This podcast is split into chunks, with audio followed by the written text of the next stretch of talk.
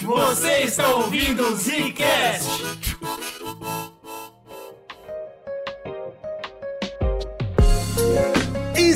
Estamos começando mais o Zcast no bagulho. E aqui quem fala é o Eugênio. Aqui quem fala é Slow, a filosofia está torrando meu cérebro. Eu tô muito chateado, na real, porque esse é o Pô, último... que isso, cara? Tá chateado por quê, cara? Porque talvez esse é o último podcast do ano sobre filosofia, experimentos mentais. E, cara, eu tenho uma confissão a fazer. Eu me apaixonei. Olha aí, você tá, você tá filósofo agora, é isso? Filósofo GG? É que a gente não tinha colocado os pés tão profundo. A gente sempre filosofa nos podcasts. Isso é uma realidade sobre o Zcast. É. A gente falou sobre o basilisco de Rocco, a gente falou sobre o gato de Schrödinger e agora a gente tá terminando com a sala de Mary. E cada vez mais a gente foi dando cada vez mais passos pra dentro da filosofia bruta mesmo, pra aquela parada que é chata, que demora, que você tem que ler e entender e tal. E cara, eu tô apaixonado, eu quero fazer mais. Então eu já prometo pros ouvintes. Cuidado, hein? Espero que vocês estejam gostando. Por quê? Porque ano que vem vai ter mais. Cuidado, cuidado aí. Já tá passo sem volta esse aí. Cuidado, galera. Eu acho que é legal que ao longo dessa série a gente foi mostrando como que. A ideia de você trocar ideia sobre as coisas, questionar e ir pensando sobre. Você vai vendo como que isso vai ficando multidisciplinar ao longo do. Quanto mais você vai amplificando essa discussão. E esse caso da Mary, sala de Mary, é um experimento mental que mostra, exemplifica bem a ideia de como a filosofia ela pega realmente um pedaço de cada área do conhecimento. Assim, ela vai longe. Ela pode, né? O perigo é quando ela não faz isso. Ela é realmente a mãe da ciência, assim. A filosofia é a mãe do pensar, né? Para começar a falar do problema mente-cérebro, é preciso explicar primeiro os pontos de vista. Né? Vocês vão ver aqui hoje diferentes pontos de vista sobre o mesmo assunto. Então, eu vou começar explicando o meu ponto de vista. Mas assim, antes da gente entender o que, que é esse experimento dessa vez, a gente sempre dá um contexto histórico aqui, porque é isso, né? Os experimentos mentais, eles são uma técnica, vamos dizer assim, de você experimentar um conceito, de você evoluir um conceito sem ter que pôr a mão na massa, muitas vezes porque você não quer, ou muitas vezes porque você não tem como tratar com aquilo. Mas isso que eu acho tão legal. Não dá pra você estudar filosofia sem você estudar um pouco de história. É, não tem como. Você tem que ter uma noção do que veio antes, cara. Exatamente, você tem que entender o que, que tá rolando naquela época, naquele momento, pro cara pensar naquilo, né? Exato. O experimento da sala de Mary, ele, pô, a princípio, se você vê o experimento sozinho, você fica tipo, nossa, que interessante essa ideia e tal, não sei o quê. Mas na verdade, ele é a cereja de um grande bolo, né? Que- Esse foi mais um buraco que a gente não esperava, né? Que a gente Não, ia cair. não mesmo. Porque vocês vão ouvir aqui o experimento mental, ele é bem bacana, ele é um ótimo bagulho pra você trazer numa conversa, se você quiser o pessoal discutindo, brigando, puxando a faca um pro outro. Mas o experimento em si é o que o Slow falou, ele é só o final da discussão. Tem muito mais coisa por trás. É por isso que é tão importante dar contexto. né? É, em algum dado momento da existência do ser humano aí, ele começou a perceber as coisas ao seu redor. A gente já comentou isso aqui em vários icasts, que a gente sempre fala de ciência, a gente sempre vai retornando lá pra trás e falando, pô, o primeiro cara que olhou pro comportamento de alguma coisa na natureza, tentou entender, isso começou a acontecer de maneira natural, né? As pessoas queriam entender por que cai um raio do céu, qual o ciclo de- das safras e essas coisas todas da natureza. Aí chegou um momento em que eles começaram a experimentar, a criar contas com aquilo, a idealizar conceitos, como por exemplo do átomo, que a gente tanto fala, né? Pô, o conceito do átomo é um, pra mim é um salto absurdo do- de você olhar ao seu redor e de repente chegar na ideia de um átomo. Pra mim você tem que ser um gênio incrível pra você chegar Parabéns. nessa ideia. Aí chega um momento que o ser humano começa a se questionar sobre ele no meio disso tudo. Ah, peraí, e, e aonde eu me encaixo nesse todo? Daí começa. Ó, a minha natureza. Exatamente, a ter esse olhar mais pra si. E aí chega um momento que ele começa a questionar a essência e formação das próprias ideias. Beleza, eu entendi a natureza, eu talvez tenha entendido por que, que eu tô aqui no meio dela. Agora eu queria muito tentar entender como que eu parei pra pensar nisso. Por que, que eu tô pensando nisso? O que me move a tentar entender? Isso é uma pergunta, cara. Eu acho que a filosofia nunca vai responder. Essa é difícil, cara. Essa é dura, mas os caras são campeão, né? Eles tentam. é daí que surge o tal do dualismo, né? Que é assim, o dualismo, em resumo, ele diz o seguinte: existem dois tipos de realidade, a física e a não física. Então, quando você tá estudando a árvore, os átomos e você mesmo andando, você tá estudando o mundo físico. Aí quando você para pra pensar no seu eu, na ideia que te trouxe até pensar nisso, na sua personalidade, todos os questionamentos internos, aí você tá indo pro mundo não físico. É bem delicado falar físico, porque físico, né, as pessoas pensam só em físico, mas é o que o Slow falou, é tudo, tudo que é, é tangível. Química, matemática, tudo que você consegue provar e que faz sentido logicamente é o físico, basicamente. Exato. E aí, pô, os caras adoraram, né? Falaram, show de bola, perfeito. Você explicou tudo agora, cara. Tá, per- tá explicadíssimo. A gente Eu não preciso misturar. É o, é o não físico e tudo que a gente sabe é o físico. Exato, pô. você precisa, pô, não precisa explicar o porquê que eu acordei de mau humor hoje e correlacionar com a temperatura, sei lá, do dia ou a posição dos, dos astros no céu. Não, foda-se. Tem um mundo físico e não físico, tá tudo É certo. uma ótima resposta, cara. Vou ser bem sincero Porra, com você, eu mas gosto muito dessa Nessa resposta. época, pra mim, é perfeito. Esse cara ganhar um prêmio Nobel que nem existia ainda. O cara que ficou famosão por desenvolver esse conceito, né, é o Platão. Aí é claro que a gente tem que frisar aqui, é uma coisa que eu vejo os filósofos frisando bastante, na tradição ocidental, tá? Porque é óbvio que como a gente, nossa filosofia é eurocêntrica, né, a gente sempre vai olhar pro grego, pro europeu Mas e tal. aqui no Zcast a gente já comentou várias vezes, e quem estuda história sabe, Platão não inventou nada. É. A evolução filosófica da época estava acontecendo no mundo inteiro. Exato, então deve- devia ter muito filósofo asiático, se é que eu posso falar assim, né? Opa. Que já tava. Devia estar trocando ideia sobre essas paradas já. Mas enfim, o que chegou até nós aqui, pelo menos mais fácil aqui de artigos históricos e tal, é do Platão. Ele escreveu um livro sobre essa parada. Em cerca de 370 a.C., ele escreve um livro chamado Fedro. Tem várias paradas, várias ideias muito loucas lá. e uma dessas ideias que ele coloca é a distinção entre corpo, que ele chamava de soma, e a alma, que é a psique. Ainda a gente tá trabalhando no dualismo do físico e não físico. Exato. Só deu outros Ele nomes. era um grande du- dualista. E aí tem um trecho desse livro que diz o seguinte: O que se move em si mesmo é imortal. Todo corpo que recebe de fora o movimento é inanimado, ao contrário do animado que tira de si o movimento. Constituindo assim a natureza da alma. Então o que ele quer dizer com essa parada é que a alma não é igual ao corpo, pois ela é o princípio do movimento do corpo. E é o que difere, por exemplo, a gente de uma É pedra. nessa hora que ele mais ou menos tá levantando o conceito de vida, né? A alma é o que dá a vida. É o que dá o movimento ao físico. Mas o movimento que ele tá colocando ali é, é um sentido mais amplo, né? sentido de, de ter vontade, de estar existindo, né? Ali, esse movimento e interação com, com a existência. Então ele descreve essa parada. Tem alguma coisa lá dentro que difere a gente de uma pedra, é o quê? É a alma que tá lhe dando pra você esse movimento. É interessante, até aí você já tem uma discussão para um cast inteiro, tá? A gente obviamente vai passar rápido É, pelo contexto. É verdade. Mas aqui dava pra você parar e perguntar, né? Nesse, no jeito que Platão levantou, a vegetação, árvores têm alma, né? Exatamente.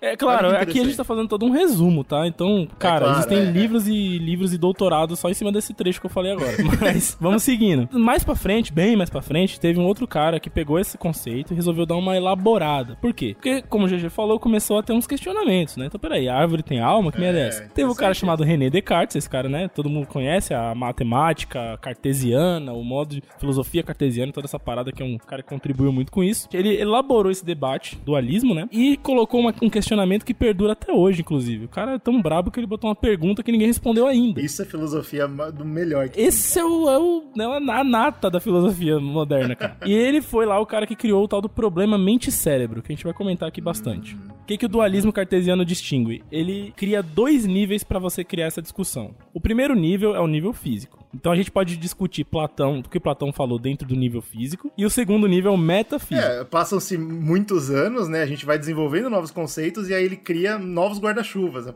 a- ideia é essa. né? Exato. Ainda é soma e alma. Soma e psique. Isso. né? Só que agora ela tá no formato de, como você falou? Mundo físico, e metafísico. e mundo metafísico. São dois mundos diferentes onde esses mesmos conceitos vão trabalhar. Ele publica essa parada em 1641. E esse livro é famosão, é chamado Meditação Metafísica, o livro do Descartes, que é onde ele fala de vários bagulho também. Como eu falo pra você, cada trecho desses livros tem um milhão de livros hoje em dia discutindo, né? Tem um trecho, cara, esse trecho é, é bala. Eu trouxe porque eu queria que o ouvinte sentisse a, a naipe, a naipe da parada. Por que, que você tem que fazer realmente anos de estudo pra você entender o que o cara tá dizendo? O É, não, que- até por esse podcast a gente não estuda pouco. não, não, é Essa brabo, mano. O bagulho é, é surreal. Na hora que você trava, questiona o que você tá fazendo da sua vida, é foda.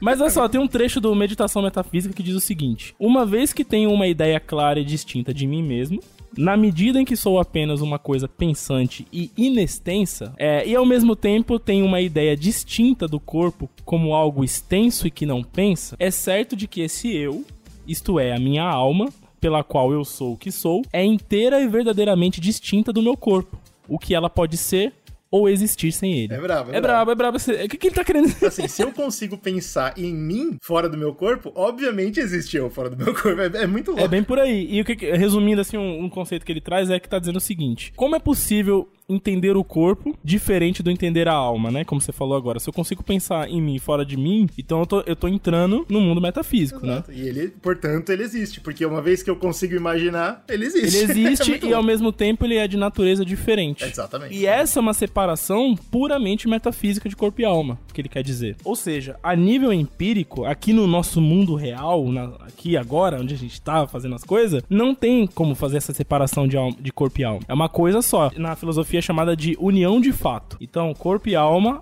no mundo físico existe a união de fato, você não separa. Mas no mundo metafísico, claramente você separa porque você acaba, a gente acabou de fazer esse exercício aqui no mundo metafísico, onde você consegue imaginar uma coisa separada da outra, certo? E isso ele falou, então Mágico, é difícil você falar do Platão sem você separar esses mundos físicos e metafísicos, porque aí sim vem os questionamentos e tananã, tananã. E aí ele, pô, publicou essa porra, sucesso. aí vem uma rapaziada, porque, né, a gente tá falando aqui, finalzinho do século XVII, indo pro XVIII já, e, e a gente comentou isso já que nessa época começou a ter muita evolução científica, e a gente caiu num mundo onde as coisas eram o pensamento empírico, né? A gente comentou disso até no último podcast do gato, inclusive. Por né? isso que eu acho tão mágico. Esse podcast todos estão começando a se conectar, cara. É, então, o mundo empírico na ciência é o mundo das, pra- das coisas práticas, dos experimentos reais. É, um mundo É físico. o mundo real, físico, e a gente tem que ver a parada acontecendo e se reproduzindo em método científico pra gente acreditar naquilo. Já o mundo é, mais teórico, né, que a gente entra agora no final, a gente comentou no podcast do Gato, que essa galera mais teórica ficou forte com a mecânica quântica, né? Meados do século XX, a galera falou, "Pô, vamos largar os experimentos um pouco de lado e vamos cair nas contas, tá ligado? E ver o que, que as contas nos dizem. E aí foi pra relação com os outros podcasts, é quando inclusive o Einstein sai fora. Exatamente.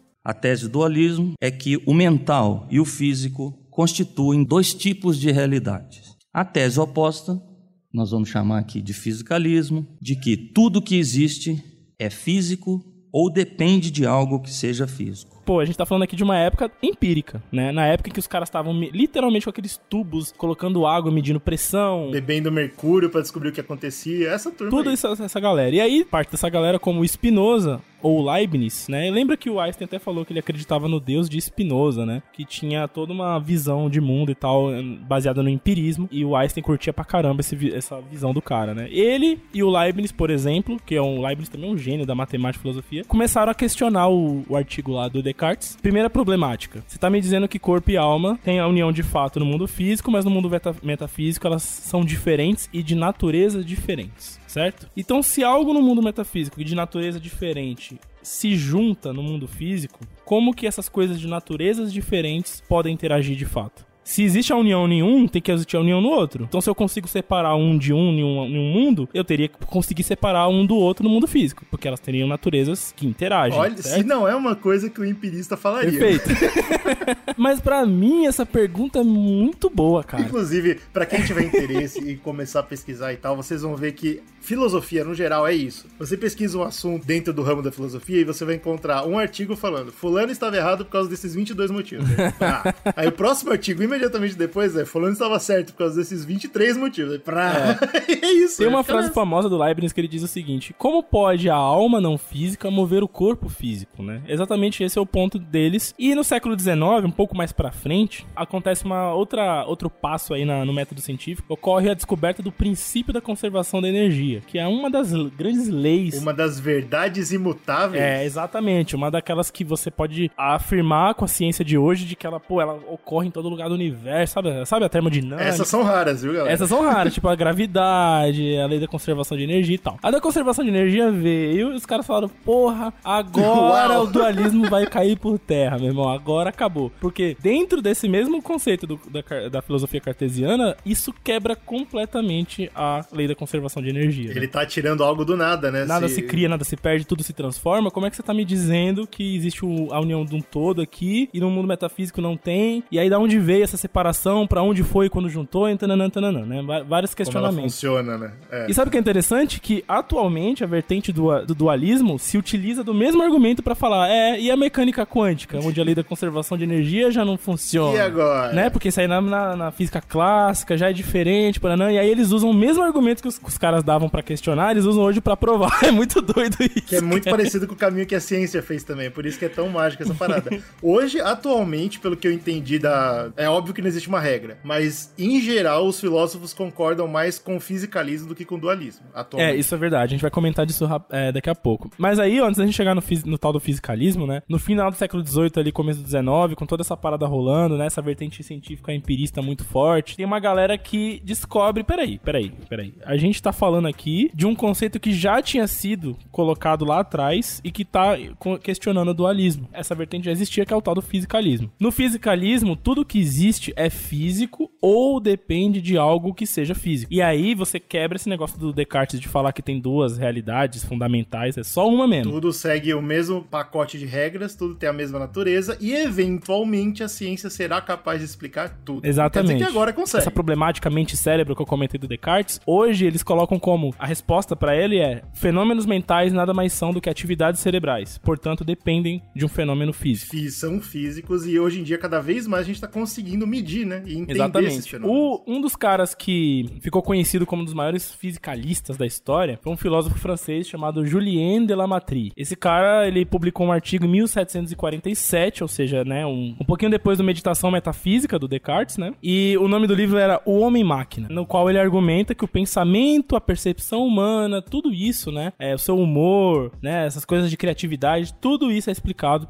de alguma maneira pelo mundo físico. E é interessante porque a partir daí, dando novamente um salto pra frente, onde a gente tá aqui no, no século XIX, a ciência a todo vapor, o empirismo muito forte e essa discussão em voga, aí o fisicalismo ganha muita força de novo, né? Pô, voltou, era esse esse cara já tava dizendo aqui que a gente tá pensando, vamos, vamos seguir essa linha. Cara, como você falou, a ciência evoluiu, então o debate fica muito mais multidisciplinar, né? Porque aí você tem a filosofia, a matemática, aí você já vem pra física, a medicina, a neurologia, até hoje em dia a engenharia da computação, né? Com as IAs. Essa discussão da IA a gente vai trazer no nosso podcast extra, só pros apoiadores. Lembrando que se você quer ser apoiador, é só entrar no apoia.se barra Zcast, lá tem tudo direitinho, inclusive outros projetos que a gente também tá fazendo, tá tudo lá, é bem É legal. isso aí. Ou você pode mandar direto um pix pra gente no republicascast.gmail.com. Mas lá eu vou citar rapidinho uma relação com esse negócio da IA, mas isso que o Slow tá falando é muito importante. O fisicalismo, ele tá ganhando muita força porque a gente tá quase criando vida, irmão.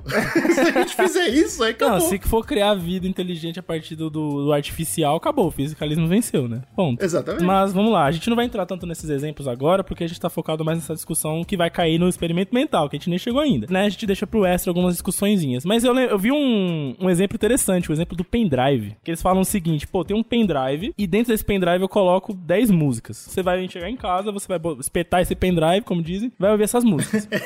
A natureza do pendrive, os chips lá dentro, os circuitos e toda a codificação algorítmica que descreve a música é de uma natureza completamente diferente da música em si, da composição, da ideia que o cara tava do, sentimento e tudo mais. Só que uma coisa tá dentro da outra, certo? De certa forma, você tá colocando aquela parada super subjetiva, criptografada dentro de um negócio físico mega tecnológico, tá ligado? Sim. Então é esse o exemplo que a galera mais atual usa como algo que quebraria essa falsa sensação de um mundo metafísico do A Descartes, gente, certo? eu repito, a gente não vai entrar nesse tipo de discussão, porque aí a gente teria que entrar em simulacra e a gente não vai fazer isso. Eu sei, é, a gente tá dando um resumo, tá, cara? Um resumo, você que manja de filosofia não fique ofendido. E atualmente, um dos maiores argumentos do fisicalismo, mais uma vez, é uma faca de dois legumes, né? Assim como eu falei do. Ah, não. Assim como eu falei da lei de conservação da energia, a questão da neurociência mais avançada, né, as relações cerebrais com capacidade de estado mental, é um dos argumentos que a galera fala, pô, tá vendo? Aqui, ó, a gente tá conseguindo mapear sinapses e entender hormônios e entender coisas que estão gerando em você comportamentos e situações mentais. Ou seja, mente é física. Exatamente. E ao mesmo tempo que o Julien de Lamatrie, no livro dele, ele escreve o seguinte: Espera a ciência evoluir pra vocês verem uma coisa. A gente tá vivendo numa época que a gente não é capaz de medir aquilo que a gente tá propondo. Mas conforme as coisas forem evoluindo, segura. Esse é o argumento do dualismo atual, que fala assim, pô, a neurociência tá bombando, mas ainda assim você não conseguiu mapear o, o cérebro por completo e nem conseguiu, por exemplo, descrever o surgimento, sei lá, de um estado depressivo no cérebro, que é algo completamente Se a subjetivo. gente tá tão bom assim, como é que não explicou ainda? Então, o próprio argumento do fisicalismo que é espera a neurociência ficar foda, é o próprio argumento do dualismo que diz, tá, a ciência ficou foda, e agora?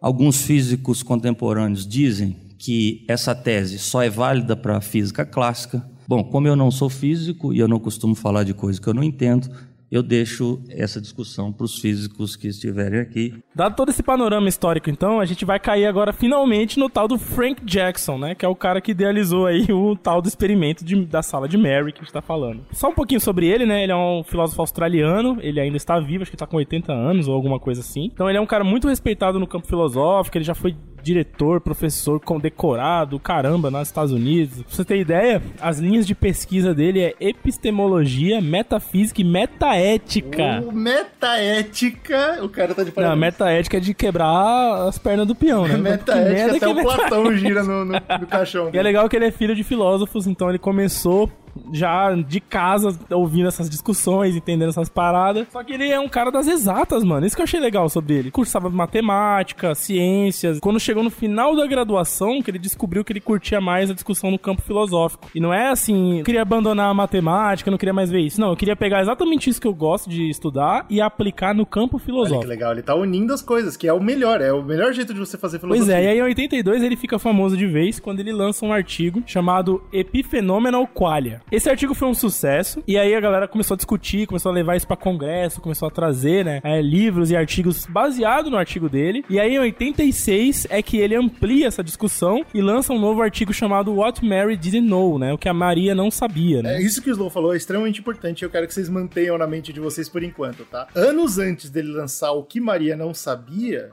ele lançou a Qualia Epifenomenal. São duas coisas diferentes e é importante porque a gente vai discutir as duas separadamente nesse podcast. Pois é. Bom, o que, que a Maria não sabia? Vamos à proposta mental do cara e, e essa, pô, isso aqui é, é ótimo pra você gerar uma conversa aí no, no jantar de família. Vamos lá. Ou num bar, né? No, bar é pô, o melhor no bar, lugar, cara. Alcoolizado, essa- esse papo fica muito bom. Porra, mas aqui todo mundo vai virar o. É Frank Jackson conversando com o Platão na mesa do bar. Imaginem a Mary, tá? A Mary é uma cientista e ela é especializada em cérebro humano, olha só, não por acaso, muito parecido com o nosso querido Frank Jackson, né? Ela tá dotada de toda a informação física existente. Ela sabe tudo que há pra saber sobre neurônios, sinapses, estímulos elétricos, tudo. Sentimentos, né? Como o cérebro funciona. Qualquer coisa. entende. E ela entende toda a teoria de como o cérebro compreende as cores. É importante deixar isso claro. Ela sabe como as frequências são detectadas pela retina, ela sabe como isso é transformado em sinal e como esses sinais são interpretados e traduzidos pelo cérebro. Certo. Ela entende de teoria das cores, ela entende a ligação que o cérebro faz quando ela encontra cores frias, quentes, cores alegres, cores tristes, até cores que incentivam o apetite, por exemplo, o McDonald's da vida. Exato. Você, por exemplo, o azul. O azul é muito ligado à tristeza, né? Exatamente, ela sabe disso. Tem até um termo, né, em inglês, né, que se fala que se você tá meio azul, significa que você tá meio triste, E né? tudo isso ela sabe, mas tem uma peculiaridade. A Maria vive num mundo preto e branco. Ela nunca viu cor. Ela nunca experienciou, né, a prática de ter a- a- o contato com a cor. Nunca. Ela sabe como o cérebro reage à cor, né? Exatamente. Isso. Todo o conhecimento que ela adquiriu foi de telas e livros preto e branco. Apesar de conhecer absolutamente tudo sobre cores, ela nunca viu uma cor. Ela sabe a teoria, ela não sabe a prática. Bom, então vocês já sabem qual que é o twist, né? Eventualmente, ela tá lá no laboratório dela e Maria vê uma cor pela primeira vez. E agora, a questão de todo esse experimento mental é: quando ela vê cor pela primeira vez, ela aprende algo novo? Ter a experiência de ver uma cor traz algum conhecimento novo Aham. e é natural do ser humano. Eu acho que todo mundo que tá ouvindo esse podcast, que tá ouvindo essa parada pela primeira vez, vai falar: sim, com certeza ela descobre algo novo. Pra mim, a pergunta que fica é: experienciar é diferente de saber aquilo, né? Sim, também. A- a- pergunta ter a é- É, por isso que as experiência- palavras são tão importantes e, e é escolhida a dedo. Ela É. aprendeu algo novo. Essa é a pergunta. Ela aprende algo novo só por ter a experiência de algo que ela já sabia. né? Exato. Essa é a Essa situação que ele criou, acho que foi bem colocadinha, bem escolhidinha ali, baseado no que vinha acontecendo nos últimos anos da ciência. A gente tinha vários caras, por exemplo, vamos pegar o Einstein, que é super famoso, né? O Einstein foi lá e, pô, gerou várias teorias, né? E aí, algumas coisas ele não conseguia provar. Eu acho que o Frank Jackson deve ter pensado o seguinte: pô, será. O Einstein é como se fosse a Mary, ele tá numa sala escrevendo como funciona a relatividade. Pô, ele chegou numa conclusão, é assim que funciona. Show. Bate os- os cálculos, faz todo sentido, legal. Será que quando ele vê se a relatividade funcionando, ele ia aprender algo novo do que ele já não tá no, no papel que ele É escreveu? Isso, essa é a Tipo, questão. será- e aí entra pra mim a, a dúvida que fica é: será que muda alguma coisa você vê alguma coisa que você preveu acontecer, né? Tipo, que você entendeu como funciona? É, é como se o cara estivesse perguntando: o empirismo é importante assim mesmo? É, basicamente é isso. né? né? É isso que me vem na cabeça, tá ligado? Então, se você ouviu e falou sim, Eugênio, é, é óbvio que ela aprende algo novo. Você saber de cor não é igual ver cor. Pois bem, se sim, o Jackson argumenta que existe pelo menos alguma coisa, não importa se você consegue dar nome pra isso ou não, mas tem algo no mundo real que nem todo o conhecimento teórico do mundo consegue explicar. Certo. Dessa forma, o fisicalismo está falhando e o dualismo é a realidade. Né? O, o fisicalismo sozinho ele é incompleto para prever o mundo inteiro. Se sim, Agora, se a Mary visse o vermelho, né, pela primeira vez e falasse, é, é como eu sabia que é seria. isso aí. Então significa que o fisicalismo de fato explica tudo. E fechou. Acabou. Exatamente, o fisicalismo tá certo. Então, ele cria isso sabendo, na verdade, o- a ideia do experimento é você falar, sim, ela vai aprender algo novo, porque ele estava atacando o fisicalismo, ele acreditava profundamente no dualismo nesse primeiro momento. É importante deixar isso claro porque as coisas vão mudar em breve. Mas ele não para por aí. E agora a gente pode lembrar do nosso querido Schrödinger, né, que num experimento mental ele traz alguns conceitos. E lembra do que o Slow falou? Antes a ele, quatro anos antes desse experimento, ele já tinha falado sobre a tal da qualia epifenomenal. E agora é isso que a gente vai entrar de cabeça de verdade. Ele propôs, o Jackson, que essa qualia seria a ideia de você ter a experiência. É algo único que só existe na sua cabeça. Vamos dizer Uhum. aqui, você tá ouvindo o podcast, tem centenas, infelizmente, o Zcast não é grande o suficiente, milhares de pessoas ouvindo o Zcast, e eu vou falar aqui, imagina dor de barriga. Cada pessoa vai imaginar uma parada diferente. A base de Aham. todo mundo vai ser a mesma. A parte física que o cérebro entende de dor. Pô, quando eu sinto dor de barriga, é nessa área e é muito ruim. Mas o qualia é a parte que cada um de nós vai ter diferente do outro. Quando eu falei isso, você imaginou algo diferente de mim. E isso é o qualia. Pra você definir, qualia seria o plural, porque tá em latim. Então, o quali seria uma característica de cada experiência. O quali é definido como consciente, ou seja, você só pode ter um quali se você sabe que você está tendo um quali.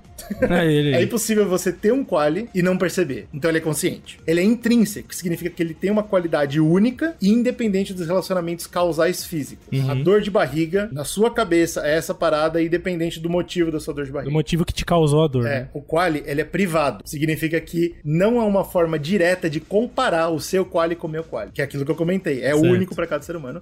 E mais importante do que tudo, e eu acho que é uma coisa que, puta, é muito metafísico e maravilhoso, o quali é inefável, o que significa que ele é impossível de ser explicado. Aham. A gente aqui no reino físico, de acordo com, com o dualismo, com palavras físicas, né, palavras que a gente inventou, com matemática, com inferno, a gente não consegue explicar o que você entende quando eu falo dor de barriga. Não existe uma palavra para. Sim. Você pode tentar, mas nunca vai A ser perfeito. sensação não é, é. A sinapse, enfim. É, é doideira, porque isso aí é um, é um argumento, né, dualismo. 100% Claro, dualismo, dualismo 100%. onde o fisicalismo entraria aí, né? Pra poder tentar contra-argumentar. É interessante porque o fisicalismo coloca o seguinte: até aquilo que é subjetivo depende de algo físico, certo? Então, até essa sensação inefável que você não consegue repetir, replicar entender de alguém, poderia ser relacionado a coisas que cada um viveu especificamente, né? No Com mundo físico. certeza, exatamente. É o único porque depende das suas experiências. tal. Exato, então sei lá, o cara tem dor de barriga e quando ele era criança ele tinha dor de barriga e a mãe dele cuidava dele. E aí dor de barriga pra ele pode ter uma parada subjetiva relacionada a cuidado, por exemplo, né? Ele pode sentir isso quando ele pensa na ideia de dor de barriga. Outra pessoa pode ter outra experiência, que é outro argumento fisicalista anti contrário a esse experimento que seria a ideia da consciência, né? Porque o fisicalismo ele prevê essas sensações inconscientes Isso mesmo. de experiência. Então é, é muito o contrário. A tese fisicalista, de forma alguma, é nova.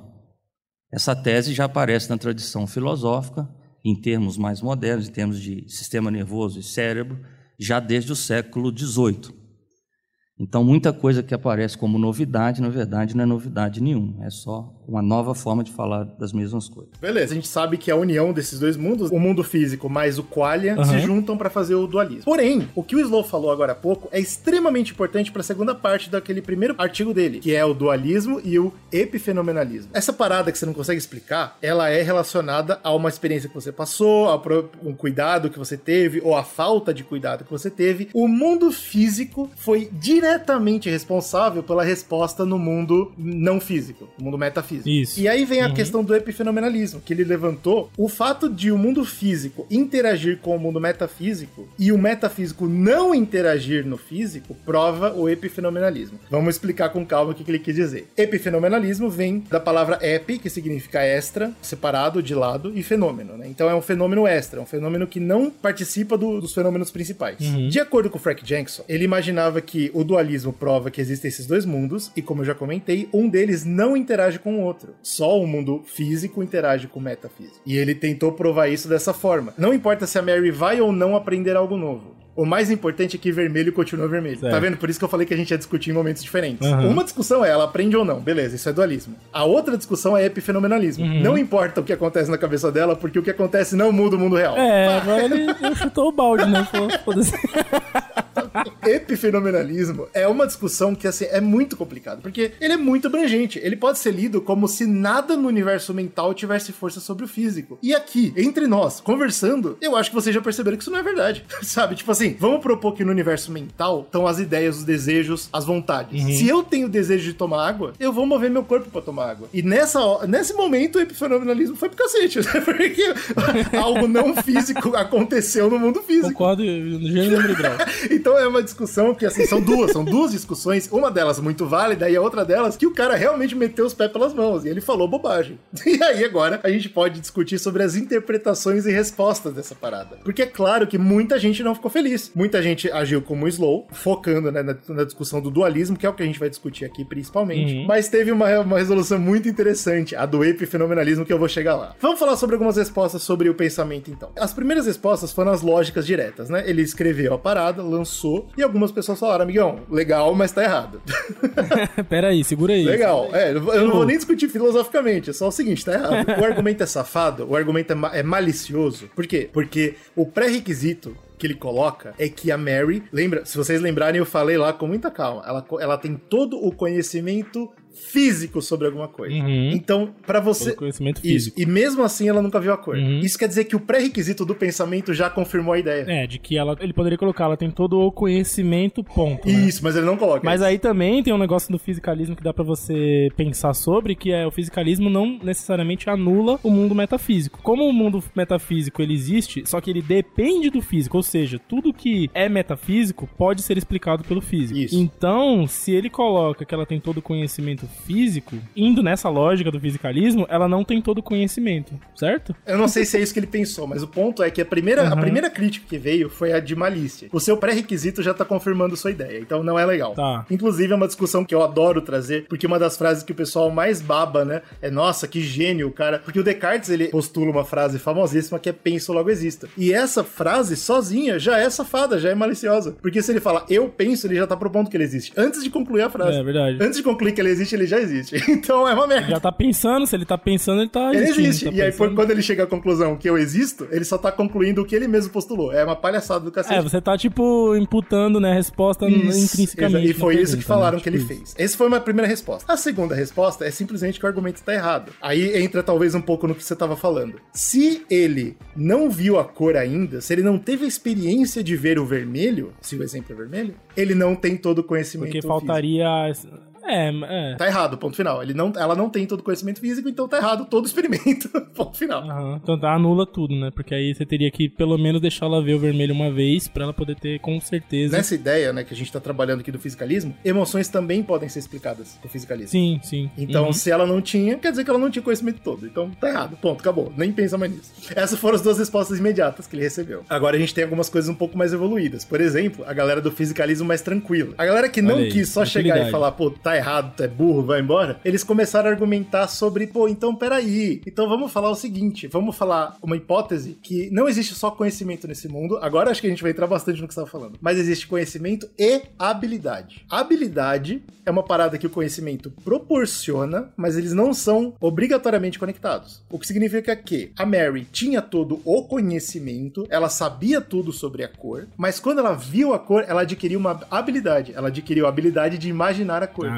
tá. Olha que loucura. Pode crer. Então, tipo, sentido. essa galera é a galera fisicalista que não quer desprovar o dualismo, né? Então eles. Uhum. Pô, peraí. Eu tô querendo meio que fazer um mão dada, mãos dadas. aqui, né? Exatamente. A habilidade de imaginar alguma coisa só pode existir a partir do momento que você tem experiência. Mas isso não impede que você já tenha todo o conhecimento ao redor dessa coisa. E você não aprenda nada novo. Também não impede que a experiência também seja moldada através do mundo físico. É, né? exatamente. Interessante. Outra forma de olhar pra isso é diferenciando saber de saber como. Posso sempre falar falar pra você, eu posso saber que azul é uma cor fria. Mas só quando eu vejo azul e eu sinto frio, eu falo, ah, é por isso que é uma cor fria. Ponto. Eu não aprendi nada novo, entendeu? Mas eu aprendi Aham. como aquele conhecimento que eu já tinha se aplica. É, É, é, isso. é isso. É, dentro do, do- da noção de empirismo é isso, né?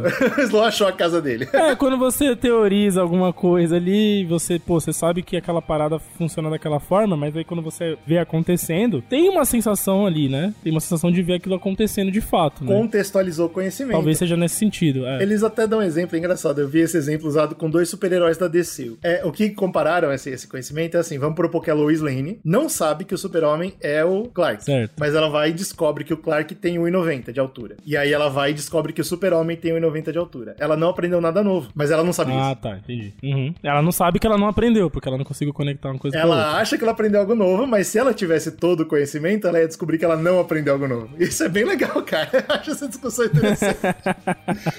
Filosofia é muito legal, cara. Interessante. não, bom exemplo, bom exemplo. Gostei, Me gostei. fizer, eu vi o mesmo exemplo sendo usado com o Bruce Wayne e o Batman. Boa, gostei, gostei da variação também do exemplo. Gostei. Ah, finalmente, a gente tem os 100% fisicalistas. Essa é a galera que veio atacando com os dois pés na Aí porta. são os brabos. Essa galera aí é E eles falaram que galera. ter a experiência, isso que a gente tava discutindo aqui, não é conhecimento nenhum. Ponto final. Então eles não colocaram a ideia de, de ser um conhecimento de outra forma, eles não colocaram a ideia da habilidade de imaginar, eles só vieram e falaram, cara, você tá errado porque experiência não é conhecimento. Ponto final. Acabou aí. Essa é a galera do, é, da física quântica, né? Eu não preciso ver pra saber o que É, acontece. Exato, tipo, é, na verdade, tipo, você experienciar algo, né? Pô, é uma experiência que muitas vezes não te agregou em nada. Ela tem, Pois ela é. tem algo subjetivo pra você, mas ela não tem algo de explicação do mundo real. Vamos lá, o exemplo de sempre, né? O raio. Sei lá, os caras antigamente viam um raio caindo, experienciavam aquela situação, mas não tinha entendimento nenhum de eletromagnetismo, por Pois exemplo. é. Então, Vale como conhecimento? Pro fisicalista, não. Você não aprendeu nada. Legal, mas você viu um raio, mas e aí, você faz o que com essa merda? Não faço nada, que eu vi o raio, caiu, foi embora. Isso, show, acabou, não tem nada aí pra eu tirar, né? Não espremo nada daí, a não ser a sua experiência pessoal, que aí, sei lá, tipo, no máximo pode ter caído raio, caiu perto de alguém, ele viu morrer e falou, pô, essa porra mata. Aí aprendeu. Aí é conhecimento. Aprendi alguma coisa, mas isso aí, dentro do fisicalismo, é conhecimento acumulado. É. Você vai lá, vai sentar, vai pensar sobre, vai escrever isso dizendo: Eu vi um raio cair e eu vi um raio matar. Pra eu ter certeza dessa experiência, eu preciso ver outro raio cair e matar outro cara. Exatamente, exatamente. Aí eu vou falar: Ah, então não foi por acaso. Esta merda de fato mata. E aí você entra no método científico empírico, né? É muito, é muito Enfim. maravilhoso, cara. Por isso que eu não quero parar de falar disso na minha vida. Porque a neurociência, então, vai nos mostrar que, de fato, mente não é diferente do cérebro. Só que, como ela não conseguiu mostrar ainda, nós temos que ter um pouquinho de paciência e esperar até isso che- chegar.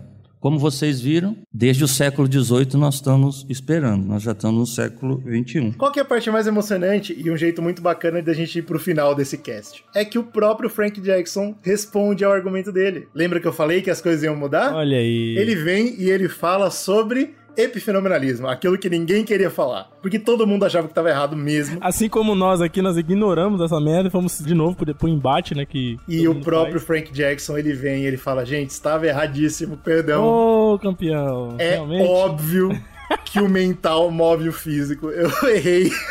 Desculpa. Porra, o Platão, cara, falou isso 370 antes de Cristo, meu irmão. Ele falou e até hoje ninguém, porra, ninguém desprovou que me difere de uma pedra é que eu penso que eu quero andar e eu ando. Eu vou lá e ando. E o cara peitando Platão, que desrespeito. Demorou alguns anos pra ele voltar atrás. Mas ele volta atrás dentro do exemplo da Mary ainda. Ele fala que a Mary, independente se ela aprende ou não alguma coisa, tá? Ela vai ver o vermelho. Quando ela vê o vermelho, ou ela vai gritar, ou ela vai respirar fundo, ou ela vai. As pálpebras dela vão expandir. Alguma coisa vai acontecer. E isso é a prova final de que o mental controla o físico também. O mental mexe com o físico e o físico mexe com o mental. O que, vamos ser bem sinceros aqui, é um ponto pros fisicalistas. Aquela mesmo questionamento do Leibniz lá do século XVII, né? Que ele fala como pode duas coisas de naturezas diferentes interagirem. Se interage, a natureza é a mesma. E se a natureza é a mesma, uma explica a outra. Mas tá assim, ele não bate esse martelo, tá? Ele só vem e fala, desculpa, errei, e, foi, e vai embora. e aí, por que, que ele é considerado um dos maiores filósofos do mundo? É porque existe essa brincadeira na filosofia que a maior honra que existe na filosofia é você se contradizer. É, ele, ele, mandou bem nessa aí, viu? Ele mandou bem nessa. Pois é, então ele por isso que ele é um dos grandes nomes da filosofia e é por isso que esse experimento é tão interessante, porque a gente não poderia não falar dele nos É bem legal. Eu vou deixar como tarefa de casa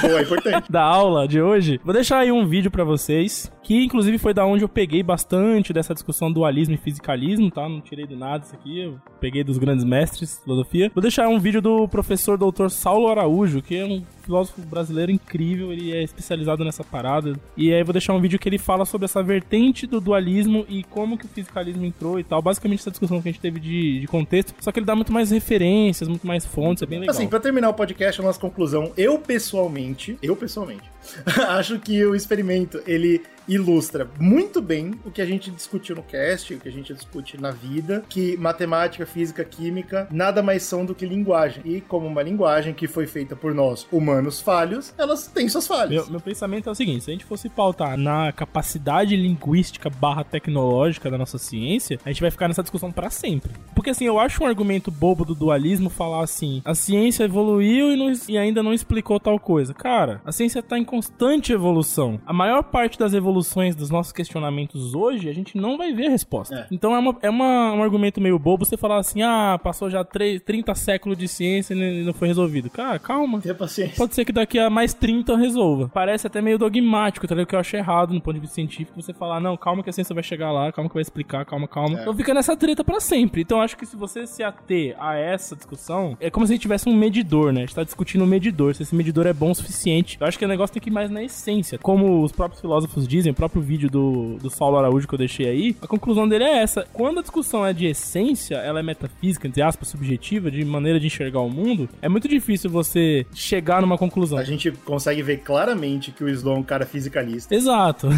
Ele acredita que a ciência vai chegar lá, eventualmente. Eu, eu, eu tenho, eu tenho essa, essa convicção aí. Na verdade, eu não acho que vai.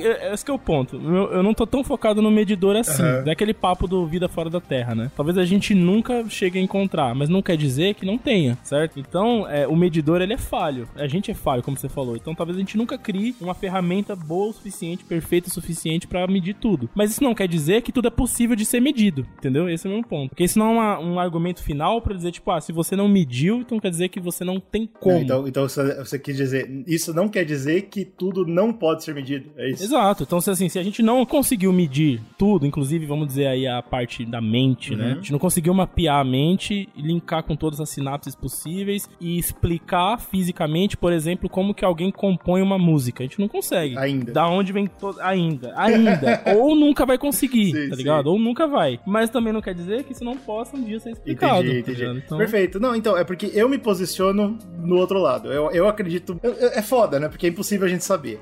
Mas eu tenho muito mais a vibe de que tem coisa que é absolutamente impossível de explicar. Eu tenho muito essa no vibe. No mundo físico. É, no mundo físico. A existência do nosso universo, para mim, é, essa, é, é, nessa vibe. É, é, que aí você tenta, entra nessa discussão filosófica e também é, você tem discussão religiosa também. Opa! Que vai na mesma linha, só que não é, é. a mesma coisa. Lembra um pouco na ideia de que, assim, o dualismo ele tá dizendo exatamente isso. As nossas ferramentas, não importa o quanto elas evoluírem, elas nunca vão ser capazes de explicar algumas coisas, porque essas coisas não podem ser explicadas. Que é muito parecido com religião. Porque elas mesmo. não são físicas. É. é. porque elas não são físicas. E os nossos medidores só medem o que Exatamente. é físico. Aí já cai por terra aqui agora os ectoplasma, que a galera mede dos fantasmas. Ah, não, é, isso aí esquece. E isso não tem nada a ver com o que a gente tá falando aqui.